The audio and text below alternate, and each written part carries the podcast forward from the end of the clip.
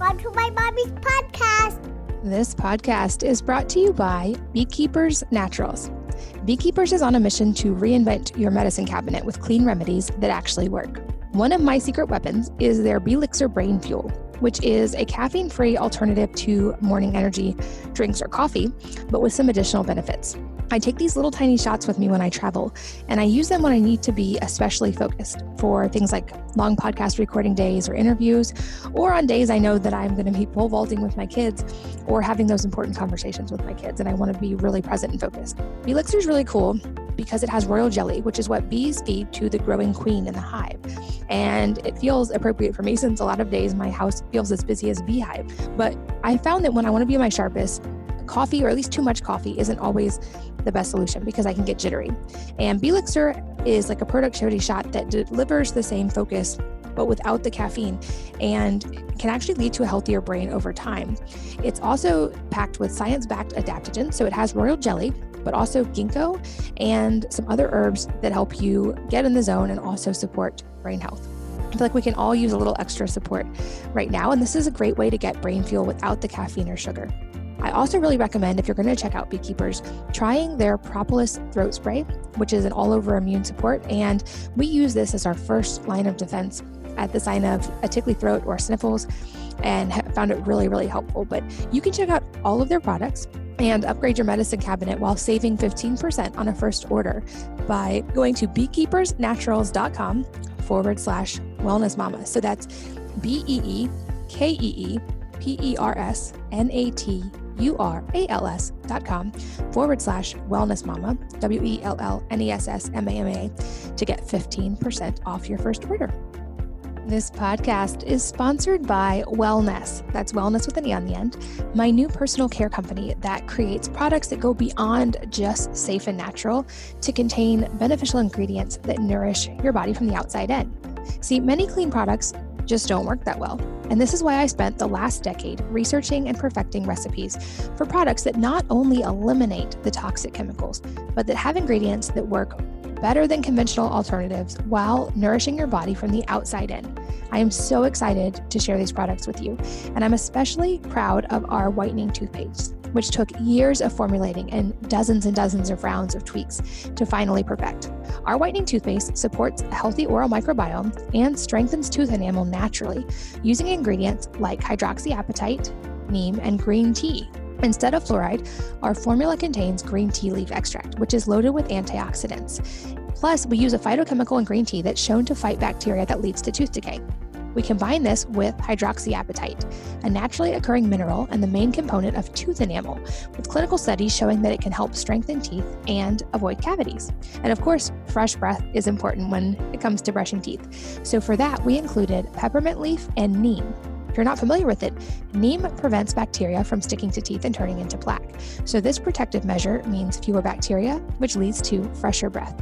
Check out our whitening toothpaste along with all of our products, including hair care and hand sanitizer, at wellness.com. That's wellness with an E on the end, WELLNESSE.com. And a tip, if you buy a bundle or subscribe, you get an automatic discount that's built in both of those ways. So check it out, wellness.com. Hello, and welcome to the Wellness Mama podcast. I'm Katie from wellnessmama.com and wellness.com. That's wellness with an E on the end. And in this episode, I am touching on a couple of topics that I have been getting increasing questions on, which are the health uses of CBD and medicinal mushrooms, which are different than culinary or psychedelic mushrooms, and their place in overall health, and also more nuanced things like cancer treatment and others. I'm here with Jenny Sansouci, who is the author of The Rebel's Apothecary, a practical guide to the healing magic of cannabis, CBD, and mushrooms.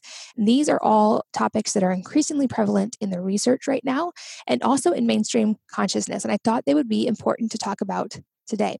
Jenny is a certified health coach and the creator of the blog Healthy Crush, where she's been writing since 2008. She's also a graduate from the Institute for Integrative Nutrition and was trained by functional medicine doctor Frank Lipman in New York City.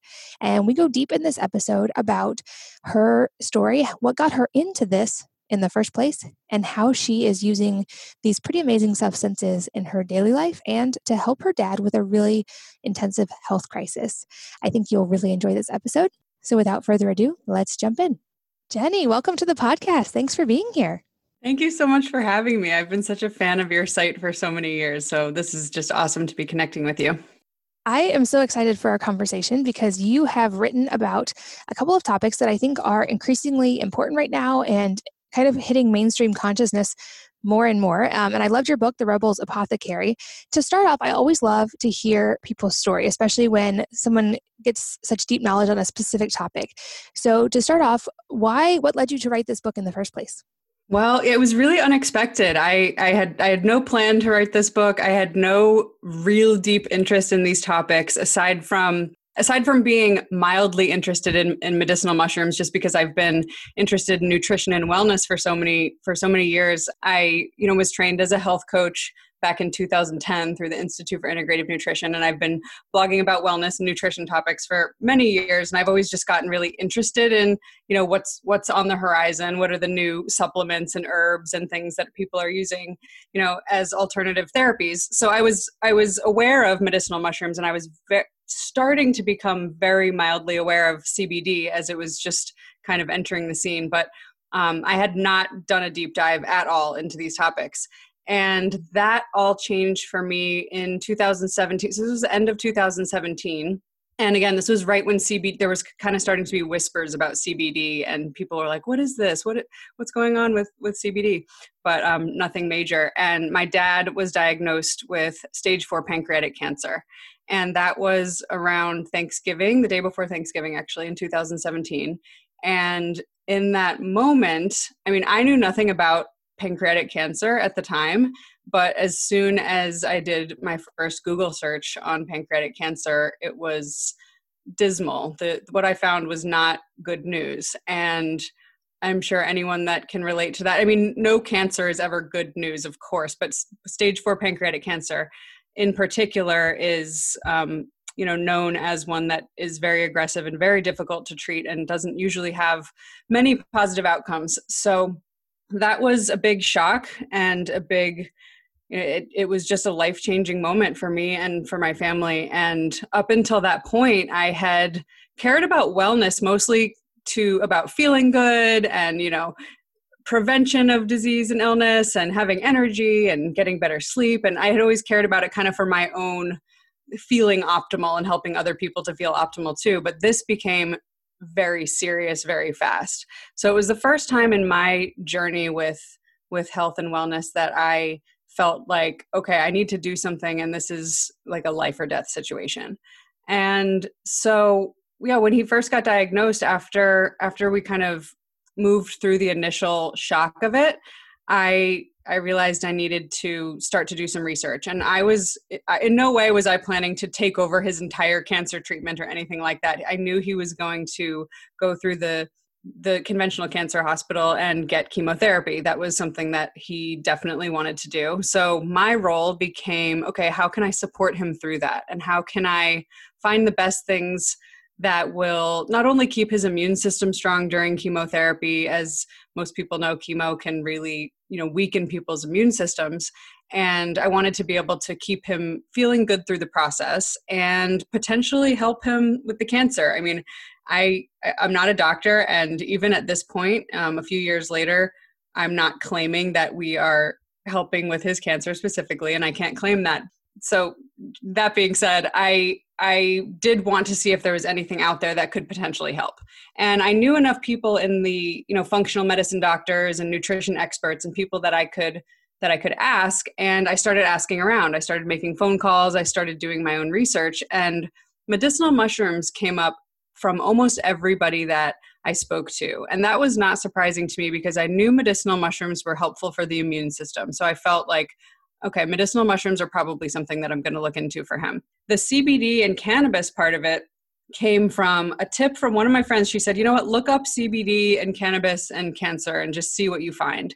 And so I took that tip and I ran with it. And I looked up information about cannabis. And again, it was not a topic that I had ever really looked deep into at all, but I found a lot of not only anecdotal stories of people using it to alleviate their chemotherapy side effects, but some initial studies that were being done. And, you know, of course, there hasn't been any clinical trials on this because of the legality of cannabis, but there are scientists and researchers that have been working on, you know, studying cannabis and THC and CBD and their effects on cancer cells. And there have been people that are focusing on this. So it was promising. And so we watched a documentary about cannabis and cancer patients, and my dad had watched it too, and I got him started on CBD oil, and we just kind of got him on a plan, and cannabis and mushrooms ended up being the two things that I majorly focused on as far as trying to help him through this process. And a few years later, so now he's over 2.5 years into his treatment, and he has been stable and feeling really good. His scans are stable. He's been off of chemo now for the last 4 months because he's been doing so well, and his blood work is in the normal range. And in no way are they saying that it's cured. It's very difficult to cure this kind of cancer. Not impossible, but difficult. So the fact that it's stable and dormant and there's been no, you know, activity in the tumors is really, really good news for this kind of cancer. And the best part about it is that he's just felt amazing for pretty much the whole time. He only had side effects from the chemo for the first month or two. And then as soon as we got him on the cannabis and mushroom regimen, he has had no nausea. His appetite is good. He has energy. He sleeps really well. So all the things that people complain about when they, you know, go through chemotherapy, he's been able to avoid almost all of it. And that largely we believe is because of the cannabis and mushroom regimen that we've had him on. And once we started to do that and saw some positive results from it, I started to write about it on my blog. And not only was I starting to learn about the cannabis and mushrooms for my dad, but I started to use them for myself for, you know, different things like sleep and anxiety and my own immune system. And I started feeling good. And so as I was blogging about this and sharing about it with people, because what I really wanted was for people that were Googling pancreatic cancer like I did, I wanted them to find something positive, because I could not find anything positive when I first looked. And I thought maybe someone will, you know, get this diagnosis, stumble upon this and say, okay, there's hope and there's something that I can do.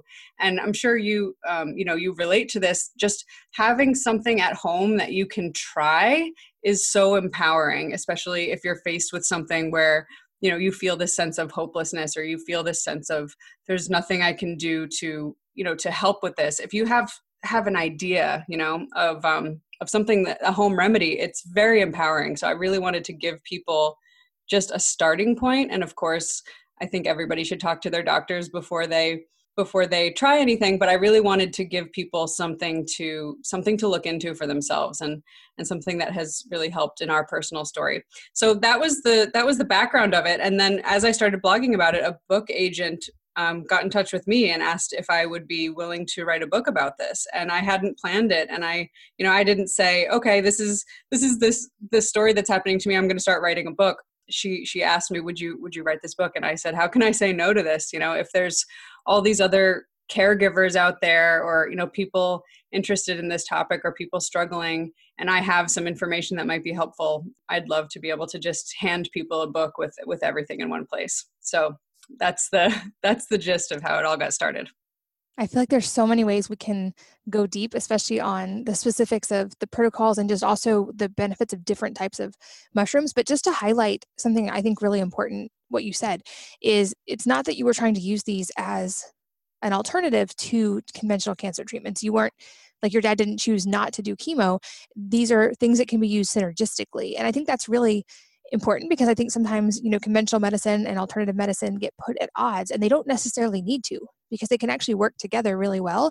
And I've read a lot about how a lot of people suffer more from the side effects and the complications of chemo than from the cancer itself. And that's where a lot of the discomfort comes from. So I feel like if we can mitigate some of those symptoms, then we can help the patient feel better and also help outcomes. And that's a win-win while still working within the conventional model. And I first kind of stumbled across that idea researching fasting, which was a big part of my own recovery from Hashimoto's. It's not something I recommend across the board because I think it's, and probably how you would respond to, you know, questions about these. I think there's a very personalized aspect to health, and these things should be done.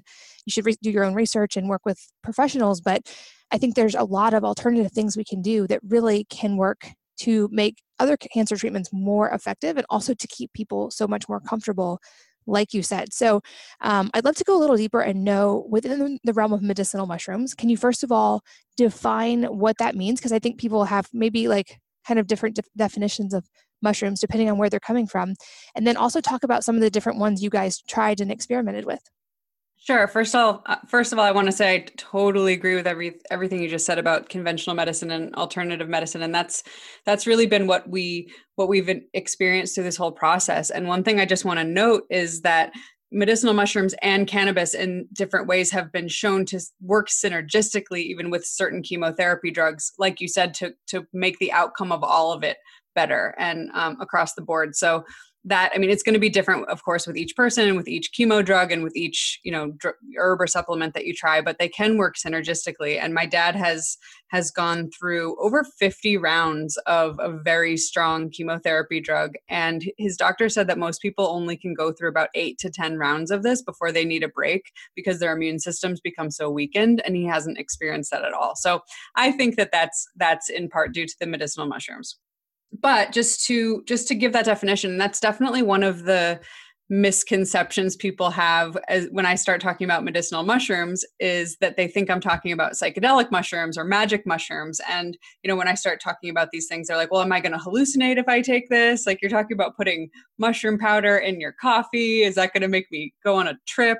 And that's not the case. I do talk about psychedelic mushrooms a little bit in the book, just because there's a lot of really interesting research going on with them right now. But the main medicinal mushrooms that we've tried are basically a class of mushrooms that's not the button mushrooms that you see at the grocery store, and it's not the psychedelic mushrooms, but it's this other class of mushrooms that has medicinal properties, and some are edible and some you need to extract into powders or tinctures, but some you can cook with.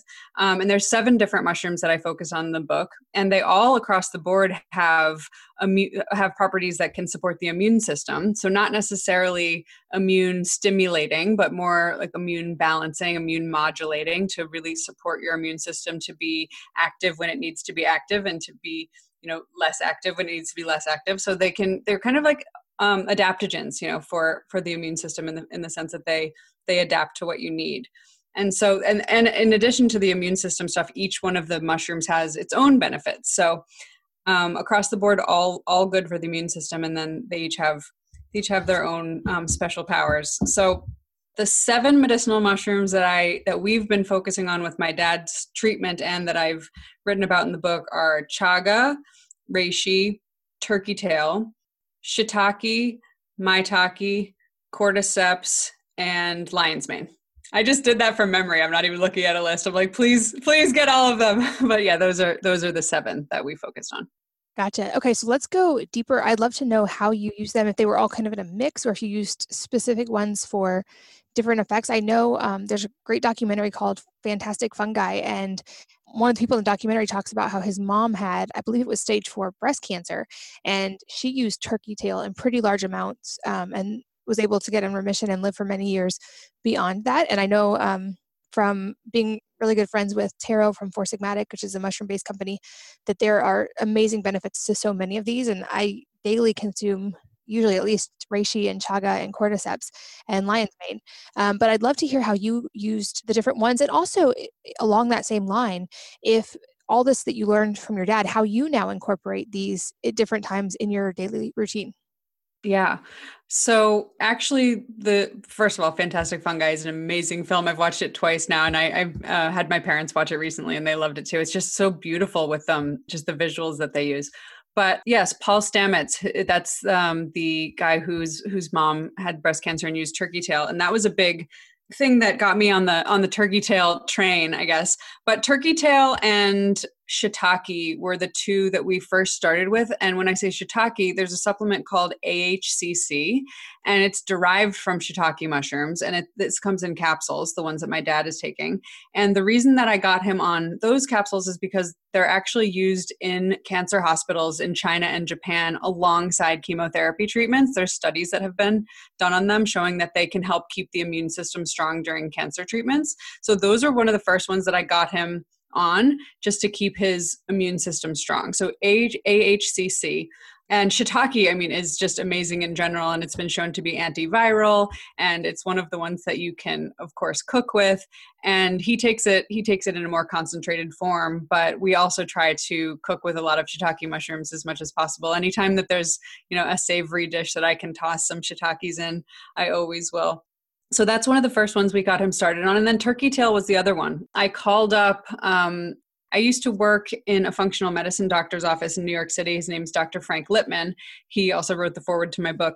But I called his office as soon as my dad got diagnosed, and there was a compounding pharmacist there.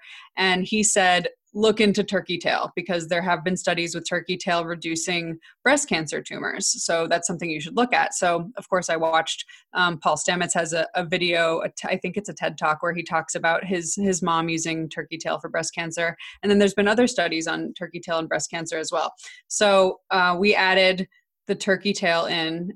So those were the two that we started with, the AHCC and the turkey tail. And aside from that, we started to make a daily shake. So we started to make a daily green smoothie, with a bunch of greens in it. Because one of the things that I realized really early on with chemotherapy is that, some people, when they get cancer, they decide to go on a really strict diet, or they want to do a juice fast, or they go paleo, or they go vegan, or, whatever they want to do. And I totally support that. But what I realized is that the person on chemo, oftentimes their appetite goes away completely, and they can't really stomach certain foods, and that will lead them to just not eating at all and losing too much weight. So while I tried to do this whole dietary change with my dad at first, it became clear to me that he was losing weight so quickly that I needed to figure out, okay, maybe he just needs to eat whatever he can eat, and then we can add in these extra nutrients for him. So people ask me all the time, did he go on a really strict diet? The answer to that is no. We just added a bunch of things in, and he did quit alcohol completely and very highly reduce sugar. But aside from that, we've mostly been adding things in. So the shake that we started to make every day was a 10 mushroom blend from Four Sigmatic. And my mom makes it now for him every day. And I just tell her to put as much in as possible. She puts like a heaping teaspoon in, but I'm always like, if you put a little extra in, that's fine. So we use a 10 mushroom blend from Four Sigmatic, which has all of the 7 mushrooms that I mentioned before, plus a few others. And then we put extra turkey tail into that shake. We also put extra chaga into that shake. So yeah, he's taking a blend, the 10 blend, along with extra turkey tail, AHCC, and just kind of whenever we can throw in extra medicinal mushrooms, then we do that. Awesome. And is that what you do as well? Do you incorporate all 10 of those every day as well? I don't incorporate all 10 every day. What I usually do, my medicinal mushroom kind of routine, I guess, is I usually take chaga every day in a tincture.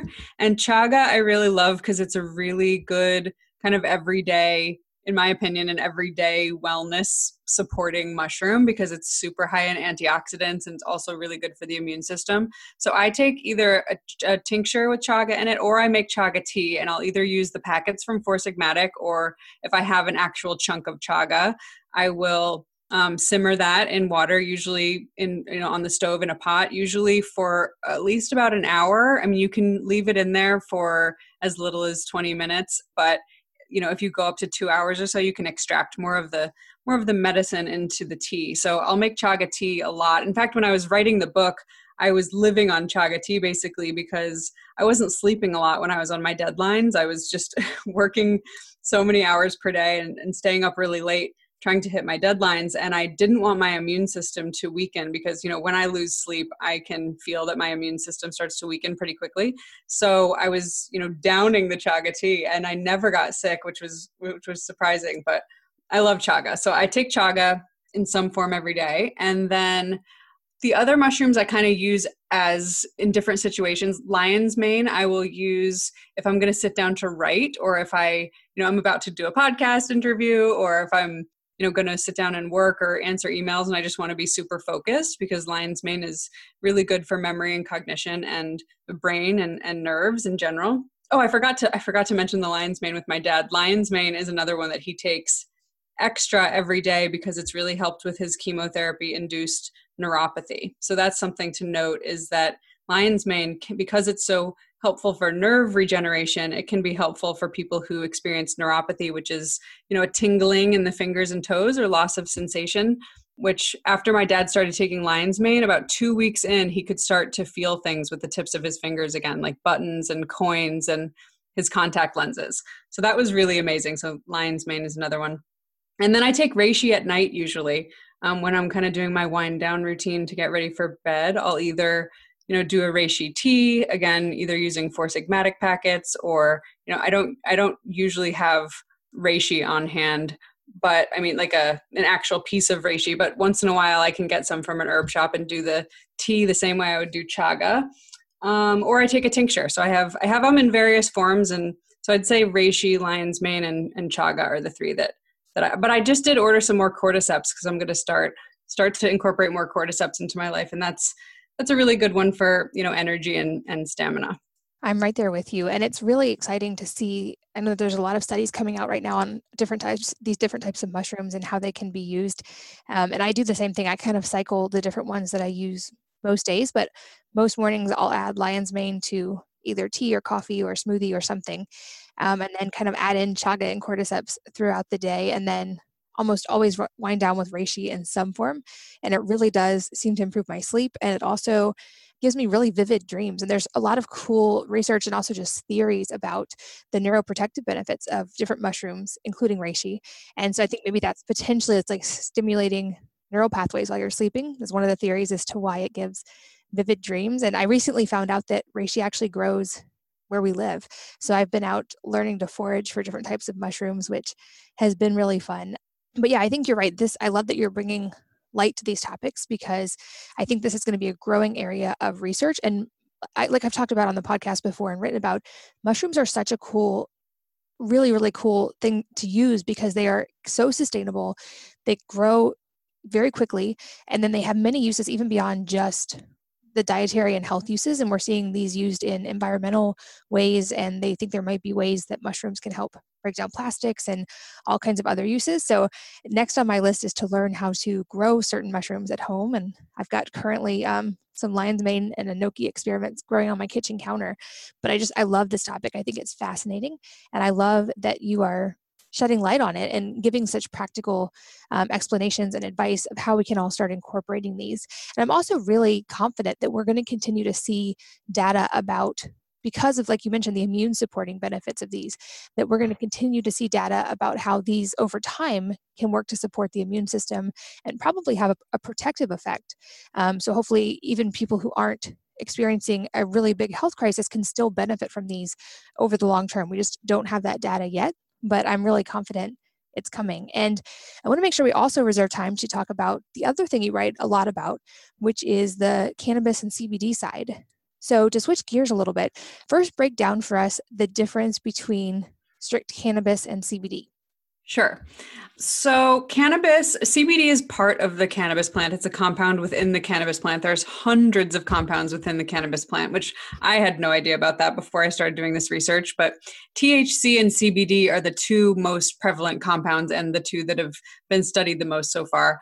And the THC is the compound that people would recognize the most as the one that gets you high. So it's, you know, it's the one that's going to be kind of the head, the one that gives you that head high and is what you think of when you think about smoking weed or anything like that. CBD is a molecule inside the cannabis plant that does not get you high. It doesn't have those psychoactive effects, but it does have a lot of therapeutic benefits, and THC does as well. So CBD is just a compound within the cannabis plant. And the reason in the book, you know, in the tagline, I say cannabis and CBD is because I think there is some confusion on you know, where CBD even comes from and, you know, what is its role in cannabis. And also I wanted people that were searching for CBD specifically to be able to find the book, and they may not find it if it just said cannabis. So that's where CBD comes from. It's just one of the most prevalent compounds inside that plant. Okay, cool. Cause I think like as these things have become more well known, they kind of get lumped together. And I know a lot of people have been hesitant to try CBD because they just kind of assume it's in the same category with cannabis, and it's not something they'd want to use themselves or with their kids if they're not necessarily, if they are avoiding THC or they're not on board with that. Talk about some of the main reasons that people are using CBD for health and wellness and how you use this with your dad. Because just like with the medicinal mushrooms, we are seeing an explosion of both anecdotal and scientific evidence on these compounds. So explain kind of how you incorporated it. Sure. Yeah. One of the things to note right off the bat that kind of similarly with medicinal mushrooms, when people think that they're magic mushrooms or psychedelic mushrooms, with CBD, one thing to really note is you can use CBD without any THC, and you can use it without feeling any high. And there's different kinds of CBD that you can use. And, you know, one is called full spectrum. You know, if we're talking about a CBD tincture, for instance, one that's kind of one of the most common ways people use it. When I say tincture, it's usually an oil-based tincture that you use under the tongue. But if you use a full spectrum product, what that means is there's all the different compounds from the cannabis plant are in there, including a little tiny bit of THC, depending on what kind of product you get. And that the compounds have been shown to work better together. So it's called the entourage effect, and they can kind of boost each other up and help each other work more strongly. So a full spectrum product will have mostly CBD if you're getting a CBD product, but a little bit of everything else too, the other compounds inside the cannabis plant.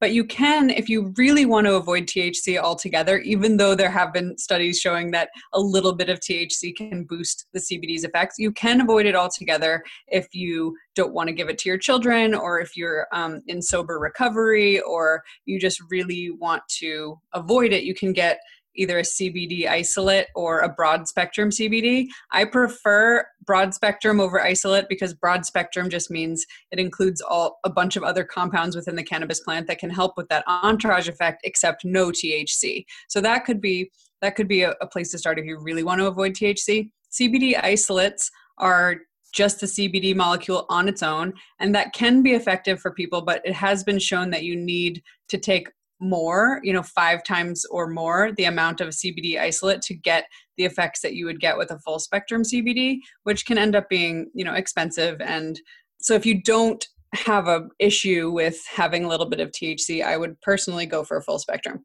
So that aside, to answer your actual question, my dad uses a full spectrum CBD. He started on capsules. So I personally like the oil tincture under the tongue. That's my preferred method of using CBD, but he takes capsules just because it's easier for him. Just in his daily routine, he takes other capsules. So he likes to take the capsules. So we got him started on CBD capsules, with full spectrum CBD capsules, before he got a medical marijuana card, which in certain states, it's going to be different in every state, you know, because cannabis is still federally illegal. CBD on its own is now legal, but cannabis in general, especially with THC in it, is with more than 0.3% THC, which is a really, really small amount, is federally illegal. So you need to, in every state, it's going to be different. So here in Massachusetts, where my dad lives, he needed to get a medical card in order to get something with more THC in it. So for the chemotherapy side effects and for his cancer, the product that we really wanted was something called Rick Simpson oil.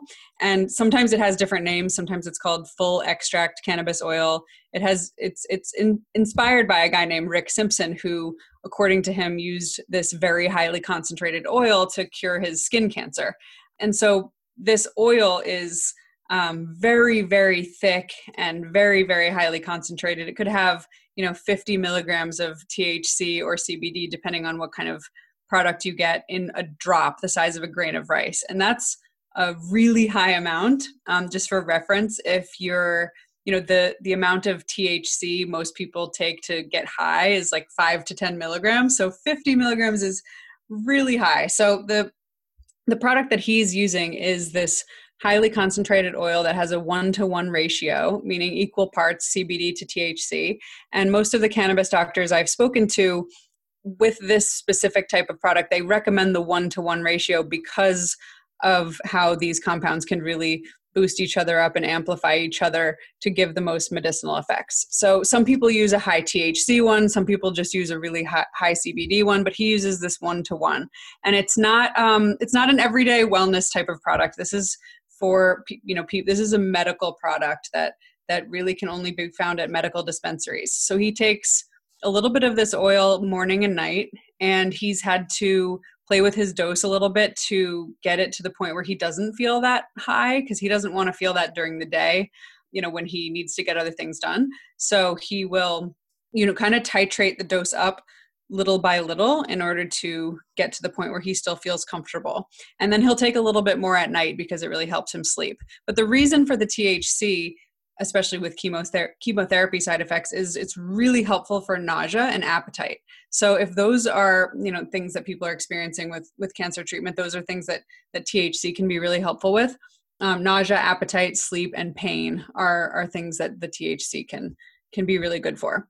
Personally, I don't take products with THC. I take a full spectrum CBD product that just has a tiny bit of THC because I don't like to feel the high. So I'm very focused on, you know, getting those therapeutic benefits from the CBD without feeling the intoxicating effects. And so I'll take, and as far as what people are experiencing from CBD, I think the most common things they're using it for are probably anxiety, pain, and sleep. Those are, you know, the three ones that I hear most often. And that's what I take it for. So I'll take a full spectrum tincture that I use under the tongue, mostly at night before I go to bed. And it's not a sedative. It doesn't just put you to sleep or knock you out, but it really does. It can really help with, you know, anxiety and racing thoughts and feeling like you're on edge. If that's why you're having trouble sleeping, it can really help with that. And then the same with pain. If pain is keeping you awake, the CBD can help to mitigate that pain to help you fall asleep. So those are some of the ways that people are using CBD. That makes sense. Okay. So can you explain a little bit deeper how CBD works in the body, and specifically what the endocannabinoid system is and how CBD interacts with that?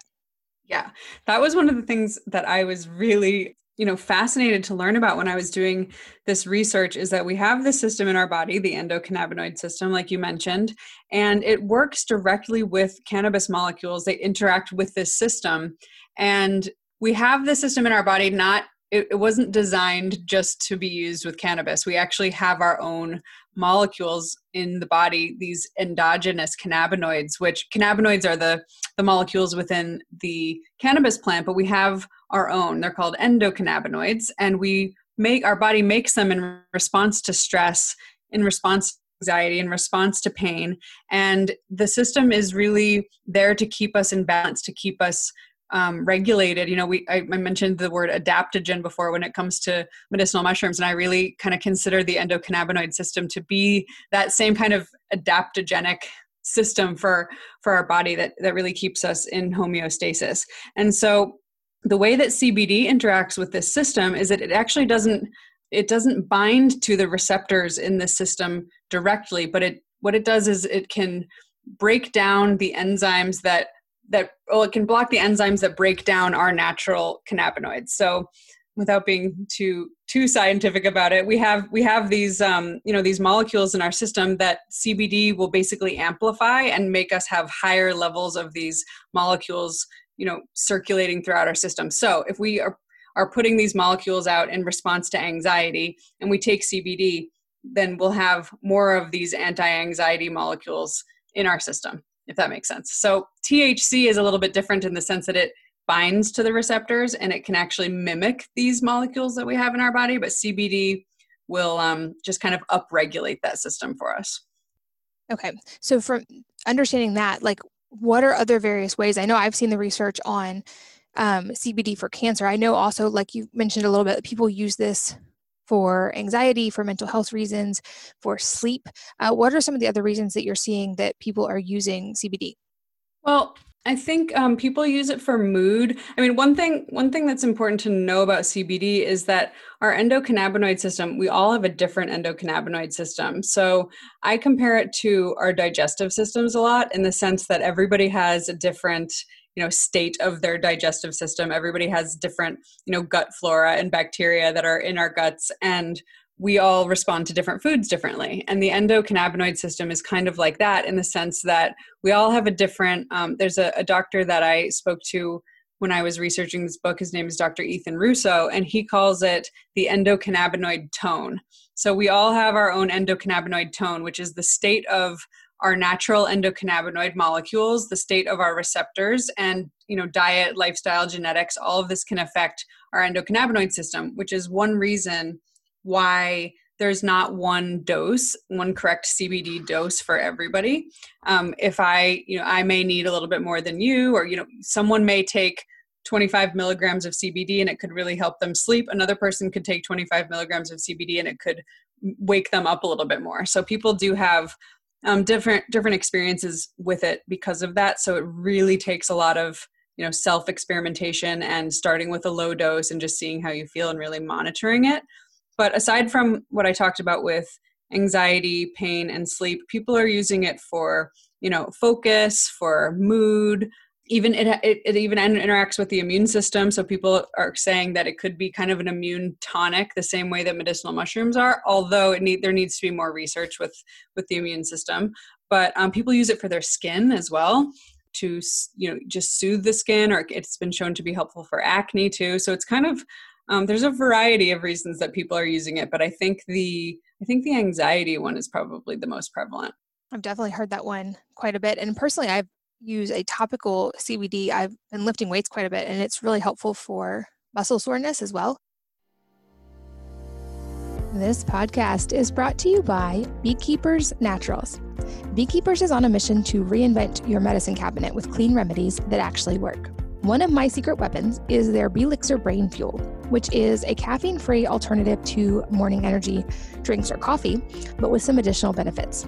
I take these little tiny shots with me when I travel, and I use them when I need to be especially focused for things like long podcast recording days or interviews, or on days I know that I'm going to be pole vaulting with my kids or having those important conversations with my kids, and I want to be really present and focused. Beelixir is really cool because it has royal jelly, which is what bees feed to the growing queen in the hive.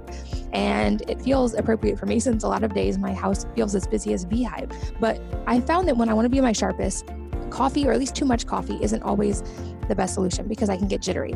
And Beelixir is like a productivity shot that delivers the same focus but without the caffeine, and can actually lead to a healthier brain over time. It's also packed with science-backed adaptogens, so it has royal jelly, but also ginkgo and some other herbs that help you get in the zone and also support brain health. I feel like we can all use a little extra support right now, and this is a great way to get brain fuel without the caffeine or sugar. I also really recommend, if you're going to check out Beekeepers, trying their Propolis Throat Spray, which is an all-over immune support, and we use this as our first line of defense at the sign of a tickly throat or sniffles, and found it really, really helpful. But you can check out all of their products and upgrade your medicine cabinet while saving 15% on a first order by going to beekeepersnaturals.com/wellnessmama. So that's BEEKEEPERSNATURALS.com/wellnessmama, WELLNESSMAMA, to get 15% off your first order. This podcast is sponsored by Wellness. That's Wellness with an E on the end. My new personal care company that creates products that go beyond just safe and natural to contain beneficial ingredients that nourish your body from the outside in. See, many clean products just don't work that well. And this is why I spent the last decade researching and perfecting recipes for products that not only eliminate the toxic chemicals, but that have ingredients that work better than conventional alternatives while nourishing your body from the outside in. I am so excited to share these products with you, and I'm especially proud of our whitening toothpaste, which took years of formulating and dozens of rounds of tweaks to finally perfect. Our whitening toothpaste supports a healthy oral microbiome and strengthens tooth enamel naturally using ingredients like hydroxyapatite, neem, and green tea. Instead of fluoride, our formula contains green tea leaf extract, which is loaded with antioxidants. Plus, we use a phytochemical in green tea that's shown to fight bacteria that leads to tooth decay. We combine this with hydroxyapatite, a naturally occurring mineral and the main component of tooth enamel, with clinical studies showing that it can help strengthen teeth and avoid cavities. And of course, fresh breath is important when it comes to brushing teeth. So for that, we included peppermint leaf and neem. If you're not familiar with it, neem prevents bacteria from sticking to teeth and turning into plaque. So this protective measure means fewer bacteria, which leads to fresher breath. Check out our whitening toothpaste along with all of our products, including hair care and hand sanitizer at wellness.com. That's wellness with an E on the end, WELLNESSE.com. And a tip, if you buy a bundle or subscribe, you get an automatic discount that's built in both of those ways. So check it out, wellness.com. I love that you mentioned the kind of very personalized dose response to CBD. I've noticed that with myself and my husband and with my kids as well. Like obviously they're smaller, so they use teeny tiny doses, but even between my husband and I, he can handle much, much bigger doses. In fact, he needs much bigger doses if it's going to help with his sleep or for him to see an effect. And whereas even just like a very small dose of a full spectrum can help me sleep, or I see the effects very, very quickly. And so I think that's absolutely a really important point. But when it comes to dosing, what is a good place to start and how can people know when they found the right dose? That's a great question. So if you're using a product with higher THC, and most people for general wellness stuff probably don't need to be using a product with higher THC unless they just really enjoy how it feels. That's totally up to you. But if you're using something with higher THC, I would say start much lower than something with a low amount of THC. So 1 milligram of THC is a really good place to start if you're using THC, because it's been shown that 2 milligrams of THC is kind of the threshold for the psychoactive effects of THC. So if you're very sensitive or new to cannabis or new to CBD products, make sure you're paying a lot of attention to how much THC is actually in your product. If it's going to, if it's something that you care about, is monitoring that kind of intoxication level that THC can bring. And I guess that's a good time for me to say that any product that you're using, any cannabis product that you're using, you want to look at a lab test if you can, especially, like I said, especially if it's going to be something with THC in it, because you want to make sure that the amount of CBD or THC that it's showing you on the bottle matches the lab test, ideally a third-party lab test done by another company, because as you know, CBD, the market is highly unregulated. So people are just putting out products that don't match what is actually on the label. And so you could be taking something with way, way less than you think of CBD or way more. So I think it's important to look at a lab test, which you can usually either find on a company's website, or you can get in touch with the company directly and ask them to email you a lab test.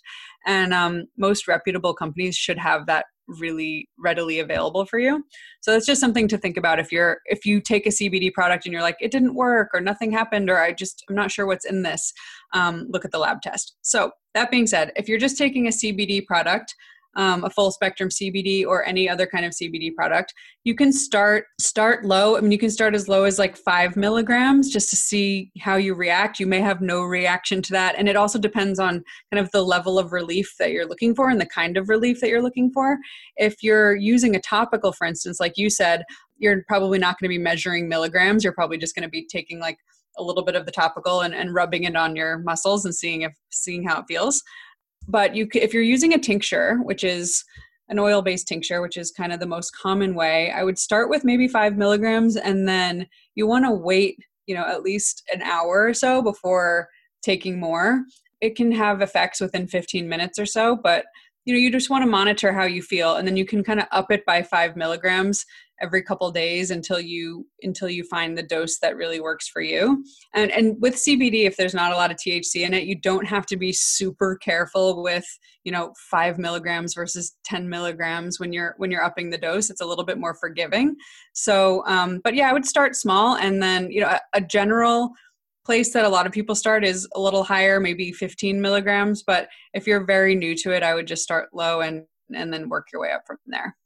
Perfect. And I know you have a lot more detail in the book. People can learn on all of the things we talked about today. As we get close to the end, a couple of questions that I love to ask. The first being, if you had any advice that you could share with the hundreds of thousands of people who listen to this episode, doesn't have to be related to mushrooms and CBD, but it could be. What would it be and why? Well, I think overall with all of this and with my, just in general with wellness, we've talked about this already, but I think the most important thing is to really listen to your own body and listen to your own intuition about what you should be taking. And especially with things like cannabis, you know, people do have their thoughts and ideas about it. I speak to a lot of people that are in the sober community, for instance, and if something doesn't feel right for you, just don't do it. Or if something, you know, like listen to yourself and listen to what feels best for you, because at the end of the day, people can tell you what's good for you all day long, and it may not be the right thing for you. So I just think getting really, really clear on how your body feels is really important with any herb, supplement, or wellness practice that you're doing. I think it's important to keep a journal and to write down, you know, how you feel after you take certain things, and just make sure whatever wellness protocol you're on is the right one for you. And I think people really want to be told exactly what they should do with dosing and with what they should be taking, but it is super, super personal. So get to know your body and experiment. Such important advice. And I'm so glad you brought that up. I've been guilty of that as well, being in the health world for so long. And early on, when I was sick, I was finding things that were helping, and I got so dogmatic about those things and would write about them thinking they could help everybody. And what I've learned more and more these last few years is that this is so personalized. And I think you're right. We all have the obligation to do our own research and our own experimentation. And at the end of the day, we find our best health answers when it's very individualized and when we take ownership for that. And I love that you are giving people the tools to do that through your work, but also not being dogmatic in how. So I think that's beautiful advice. And lastly, if there is a book or a number of books that have really influenced your life, what they are and why. Yeah. The one book that really has influenced my life, probably more than any other, just because of the journey that it took me on, is The Artist's Way by Julia Cameron. And that's a book about basically awakening your creativity. And one of the things that I've always felt about myself was that I wasn't creative. And, you know, before I started writing on my blog, I would look at people who I thought were, the only people who were creative were like artists and musicians and poets. And I was like, oh, I'm just not creative. But I read the book, The Artist's Way, and she takes you through a series of prompts and exercises and, you know, guidance to really awaken your own creativity and to find, because everybody's creative, right? That's kind of the essence of human beings. We are creative beings and we can create things in so many different ways. And when I read that book, it helped me to start writing and to start writing about wellness. And following Julia Cameron, after I read The Artist's Way book, I wanted more from her because she had really awakened something within me. And I looked her up online just to see if she was speaking in New York City. And she was speaking there at a place called the Institute for Integrative Nutrition, which is where I ended up going to get my health coach certification. But I had no idea about that school until I read The Artist's Way, followed Julia Cameron, went to go see her speak. And then I learned about this nutrition school and I ended up enrolling. And from then, that was 10 years ago. And that really put me on a path to where I am today. So I'm just super grateful for Julia Cameron. I will add that to the show notes along with everything we've talked about. You guys can find all of those notes at wellnessmama.fm along with a link to Jenny's book, The Rebel's Apothecary, which is also, I'm sure, available anywhere books are sold. Where can everyone else find you online, Jenny? Thank you so much. They can find me. Yeah, but the book is available exactly anywhere books are sold, although in this moment, a lot of bookstores are closed, so online. But you can find me. My blog is healthycrush.com, which I kind of have, it's taken a little bit of a backseat since I've been focused on book writing, but I'm getting back into it. So that's where I've been writing for many years. And then you can find me on Instagram at Jenny Sansouci. Perfect. Jenny, thank you so much for your time and for your work. And I wish your dad continued health and recovery. And thank you for sharing your knowledge today. Thanks so much for having me. And thanks as always to all of you for listening and sharing one of your most valuable resources, your time with us. We're both so grateful that you did. And I hope that you will join me again on the next episode of the Wellness Mama podcast. If you're enjoying these interviews, would you please take 2 minutes to leave a rating or review on iTunes for me? Doing this helps more people to find the podcast, which means even more moms and families can benefit from the information. I really appreciate your time, and thanks as always for listening.